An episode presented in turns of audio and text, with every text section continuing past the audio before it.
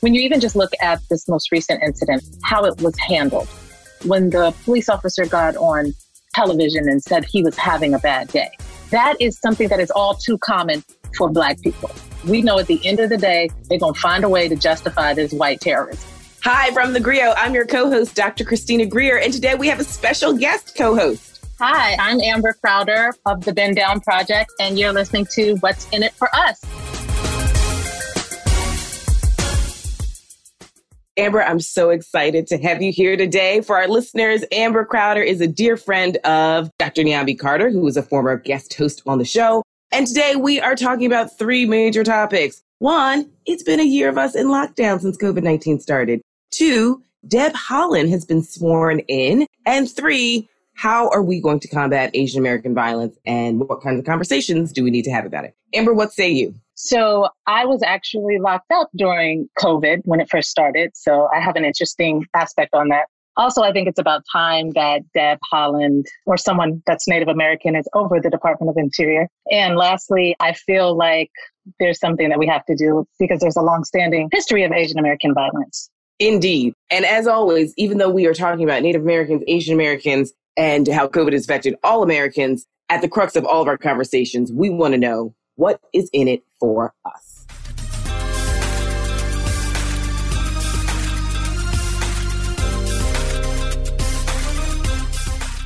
Okay, so Amber, before we get into the serious topics, I want to talk about something that's been on my timeline March Madness. I never spent Easter's growing up with my dad because he always went to the Final Four. He is a basketball fan, especially college ball. He's real. And the thing is, he would always invite us to go. We would be like, no, we don't want to go. And then, of course, you get to that age where I'm dying to go. And he was like, no, you're not invited. you had your chance. You blew it. Now I'm going to go with my boy. So I'm fascinated by race, class, and gender in thinking about March Madness. Mm-hmm. And let's start with gender first. Okay. The NCAA women. I don't know if you saw the pictures. The locker room. Oh my God. Can we call it a locker room? Can we call it a weight? No, we cannot. It was a weight set. I definitely have more weight sets at my house than they do. It's crazy. Yes, in my tiny apartment in Brooklyn. and so on Thursday, some images from a Stanford sports performance coach, Ali Kershner, she posted this on social media, showing the drastic difference between what the men's teams NCAA tournament had in Indiana and what the women's teams were getting in Texas. And so this image shows for the men dumbbells, workout benches, weight racks, bars, plates, you name it. The whole gamut. Yes. It looked like the best Equinox you've ever seen, or insert name of New York Sports Club or whatever sports club. Whereas the women's, in contrast, had six pairs of weights, some quasi sanitized yoga mats, and some labeling of the women's NCAA basketball branding. And so the NCAA eventually releases a statement saying that the smaller women's gym was a result of limited space. Yet when you panned out, you saw that there was mad space. Like they're at facilities that have it. I think it just speaks to the gender inequality as a whole. Even if you look at the WNBA and the stark differences in the salaries based upon the NBA, it's ridiculous. This just also opened the NCAA up to much more criticism. They talked about the lunches that the women received versus the men receiving them. They talked about even the logo the women's logo for the NCAA is kind of bootsy a little bit. Have you seen it? It looks real like robotic, you know. it's not, it doesn't flow like the men's. And I think it just overall lets us know like this is how we feel about women's sports. And especially since they came out with such a lame excuse talking about space and we could see that there was plenty of space. I mean, give us like a few more weight racks, just that one was so ridiculous. It's comical that this is even happening. So, as always, let's continue to think about what's in it for us as we watch these basketball games in the COVID bubble.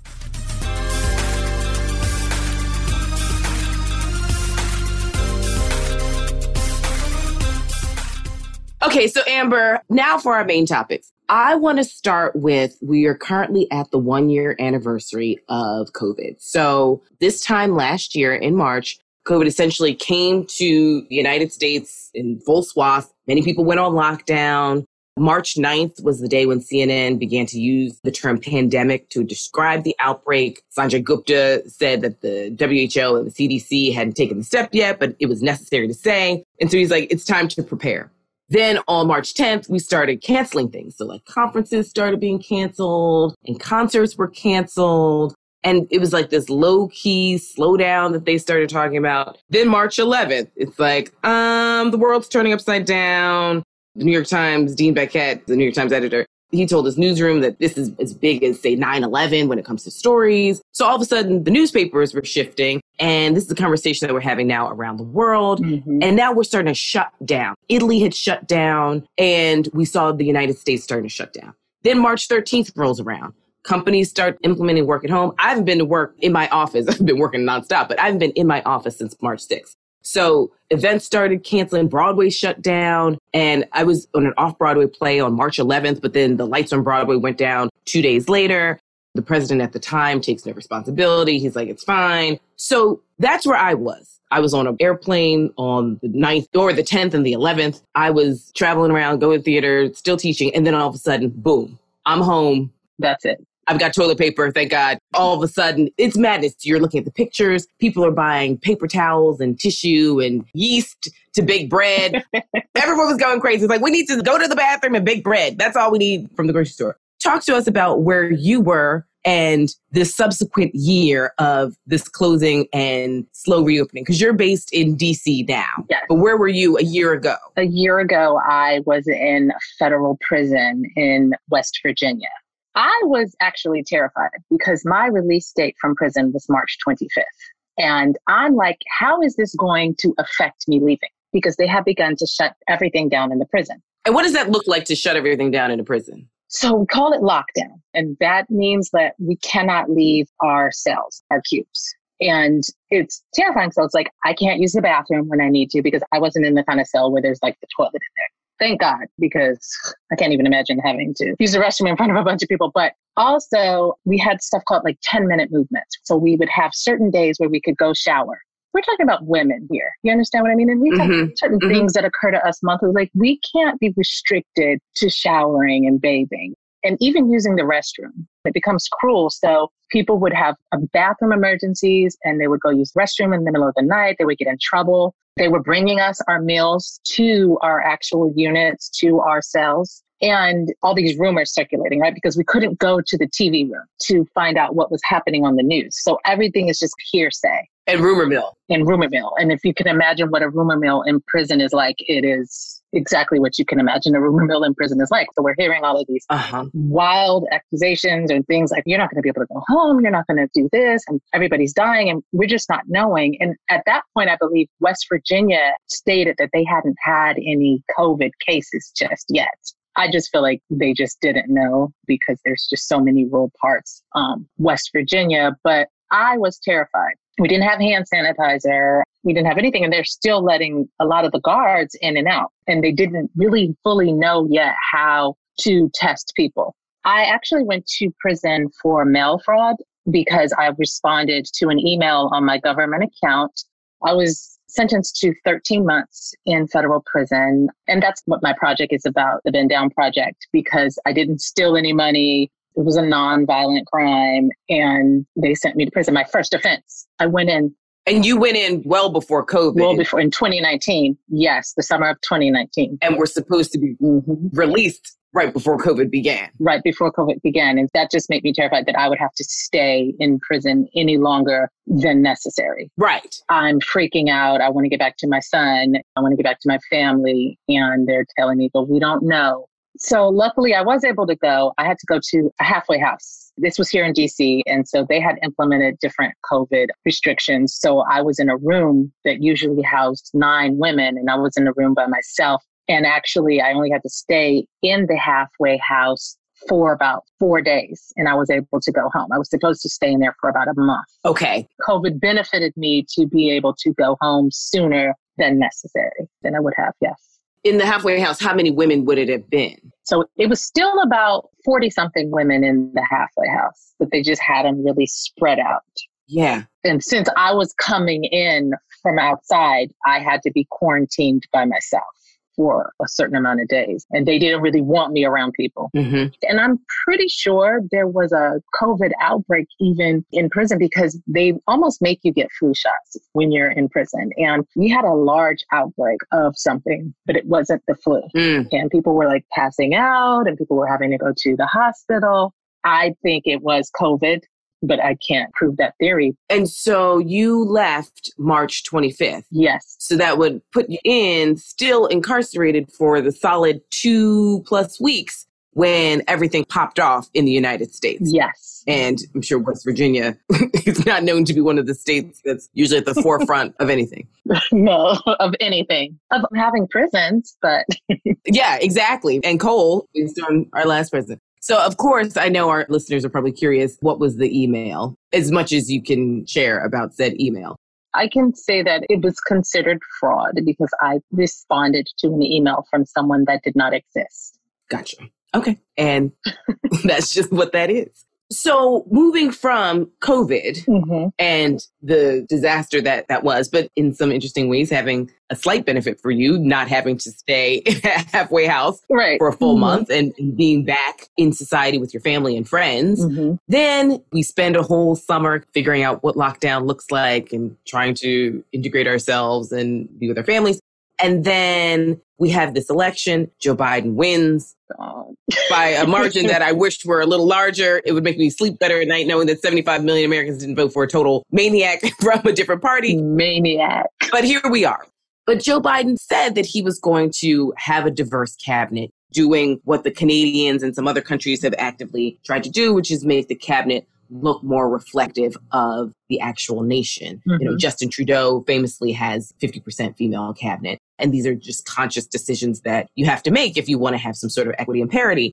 And so Joe Biden decides to nominate and successfully nominate Deb Haaland, who's been sworn as Secretary of the Interior. And so she's the first Native American leading a cabinet level agency in the history of this nation. And I wanted to bring this up on a podcast where we talk about Black people all the time. Mm-hmm. And this is a podcast for and by Black people. But I oftentimes think about the struggles of Native people in this country. One, because they're the native peoples of this land. Mm-hmm. And two, because so many black people are integrated into this culture. Absolutely. Seen and unseen. You know, we know that there's some stuff going on in Florida with the Seminole Nation and mm-hmm. tensions between formerly enslaved African descendants and members of the Seminole Nation. And sort of what does it mean to be black and native at the mm-hmm. same time? We see this with tribes all across the country, some larger than others. But the fact that she's been sworn in, she'll oversee the Bureau of Indian Affairs, which is amazing to me that this is the first time that a Native American is going to oversee the Bureau of Native Affairs. Yeah, it's almost as crazy as what? This is the first time that the UNCF has their first black board chair. I know. Like in the history of, mm-hmm. I was like, crazy. The fact that we're still having these historic firsts in 2021 is mind boggling to me. Mind boggling. I think it's also interesting when you look at the vote. The vote was 51 to 40. Right. With only four Republicans joining Democrats in favor. And I think that that just says quite a bit. And we know that there are six members in Congress, some of whom are Republican. These are Native American members. It's not as though all Native Americans are Democrats. There's a pretty significant balance. But the fact that only four Republicans could bring themselves to vote for a woman who has a background, a knowledge. I mean, Deb Haaland, she's part of the Laguna Pueblo Nation. She'll have a staff of 70,000 employees. She'll oversee the country's natural resources. So I'm thinking about the Keystone Pipeline, all these protests that Black activists join with other groups to build coalitions mm-hmm. to protect our nation, our lands, our water, our air, because it seems as though capitalists just don't seem to care. And she'll be in charge of nearly 500 million acres of land, or one fifth of the surface area of the United States. The fact that Black people oftentimes lead the environmental justice movement. To me, this is a huge win, not just for Native people, but for Black folks who care about these issues exactly. who consistently stood shoulder to shoulder with Native folks. And I think it just also speaks like I was watching when they were questioning her and different things. And she just really spoke about her love and just Native Americans' love of the land and even how mm. they referred to America as our mother. And this is a country that has committed so many atrocities against them, but they still love America. Mm-hmm. You know what I mean? And so to me, that just speaks so much as to the type of woman that she is, the type of job that she's going to do, because she just has this innate love of our country, of our natural resources, of the land. But isn't that black people too? I feel mm-hmm. like we are some of the largest patriots. We worked this land. We built it. We've had various back to Africa movements, you know, their Facebook groups popping up. And you remember there mm-hmm. was Blaxit during Brexit. Oh, yes. yes. the black is like, we leaving. But where? And also there's this assumption that other people want us. Right. Let's be clear. The rumors and the stereotypes have traveled far and wide well before folks get to the United States. Mm-hmm. And also when we go to their various countries and assumptions that are made about who we are and are not. But I do think that this idea of as so many of us are 15, 20th generation descendants, mm-hmm. where do we go? Do we double down and invest in this nation or do we abandon ship and just realize, you know what, forget it? Which brings me to our last point, which I really want to talk to you about because as much as Black folks, I wrote about this in my book, Black Ethnics, are sort of seen as the last on the totem pole and immigrants to the United States, Black immigrants and non Black immigrants, get that memo really quickly. Okay, well, as long as I don't end up last with them, I'm good. And so it's created some tensions of us with other racial and ethnic groups because people have chosen the side of white supremacy or they've chosen the side of anti-blackness mm-hmm. just as a protection mechanism for themselves. Right. So when things happen to those particular groups, black folks are like, oh, okay, so now you want us to march in the streets for you? Now you want us to stick up for you? Because where you been? You were more than fine when this was happening to us, but now I'm supposed to, you know, clutch my pearls and march. I'll do it. I've been doing it. But let's also be clear, I'm looking at you sideways. So we have this new rise of anti, it's not even new. Anti-Asian violence has been going on in this country since the, since the inception of Chinese exclusion acts of the 1800s, the 1920s, Japanese internment camps, Korean War, Vietnam War. This idea that Asian Americans, and we talk about this a lot in political science literature, forever foreigner. So even though mm-hmm. there are mm-hmm. many Asian Americans in this country, especially on the West Coast and in parts of New York City, they're 10th generation too. But it's like, oh, where are you from? And it's like Queens. It's like, no, where are you from? From? It's like Kew Gardens. Right. Like, I mean, like, I don't know how much more specific you need me to get. I'm from New York, New York. So, what are you making of this moment? And do you see a possibility of substantive coalition building happening between Black communities and AAPI, which is the Asian American Pacific Islander communities, as we see this anti Asian violence really ramp up, largely because the president at the beginning of COVID kept using racial slurs to refer to the COVID 19. The China virus. Yeah, he's so inappropriate. And not even on the low. No, there was zero discretion. He's saying this on Twitter and, and whenever he decides to talk to the press. Conferences, yes. Just in front of Asian Americans and Americans. Like, I'm offended by this. Mm-hmm. I'm offended by anybody who was saying that and he thought it was fine. And so then journalists started using it from right wing media. Because it's like, well, if the president says it, then it's okay. If the president says it, then it can't be a racist slur, which it totally was.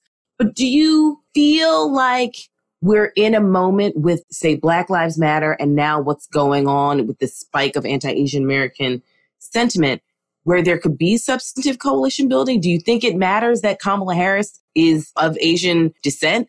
And as the vice president, she's a black woman. And also, she talks very clearly about the significance of her mother and her South Asian heritage. I feel like there is a possibility. Well, one, because when you even just look at this most recent incident, how it was handled, when the police officer got on television and said he was having a bad day. Girl. That is something that is all too common for Black people. We know at the end of the day, they're going to find a way to justify this white terrorist. Mm-hmm. Okay. The fact that they chased him, he had a high speed chase, right? So they did not shoot him or kill him. And so these are all of the things that we can definitely empathize with that. Do you know what I'm saying? Mm-hmm. But I think some of the issues is like, I don't know how some Asians still feel a certain type of way about Black people too. And I think that that is something that we are going to have to get over in order to really come together. Well, Amber, I so appreciate you coming and sharing your thoughts with us today. And as always, listeners will continue to think about what is in it for us. And so, Amber, I want to know what's next for you. So, what's next for me is just I'm continuing to share my story about being incarcerated because I feel that America is obsessed with incarceration. It is their number one go to. And then I also kind of want to change and humanize what it means to be formally incarcerated. I feel like there's such a stigma attached to going to prison and to people that were formally incarcerated and just changing the stigma, how that looks, and just creating my own narrative around that and just helping people in my same shoes. And can you tell us a little bit more about the Bend Down Project and where listeners can find out more about it? Sure. The Bend Down Project is me, my personal story of incarceration. And I do it in a lighthearted way so that it makes it more palatable because nobody just wants to hear about downtrodden prison. I have the Bend Down Project on Instagram. I have the benddownproject.com. And I also have the Bend Down Project on Twitter as well. So. Well, I can't wait to see where you go with this. Thank you so much for coming on the show. I so appreciate you. Thank you so much for having me.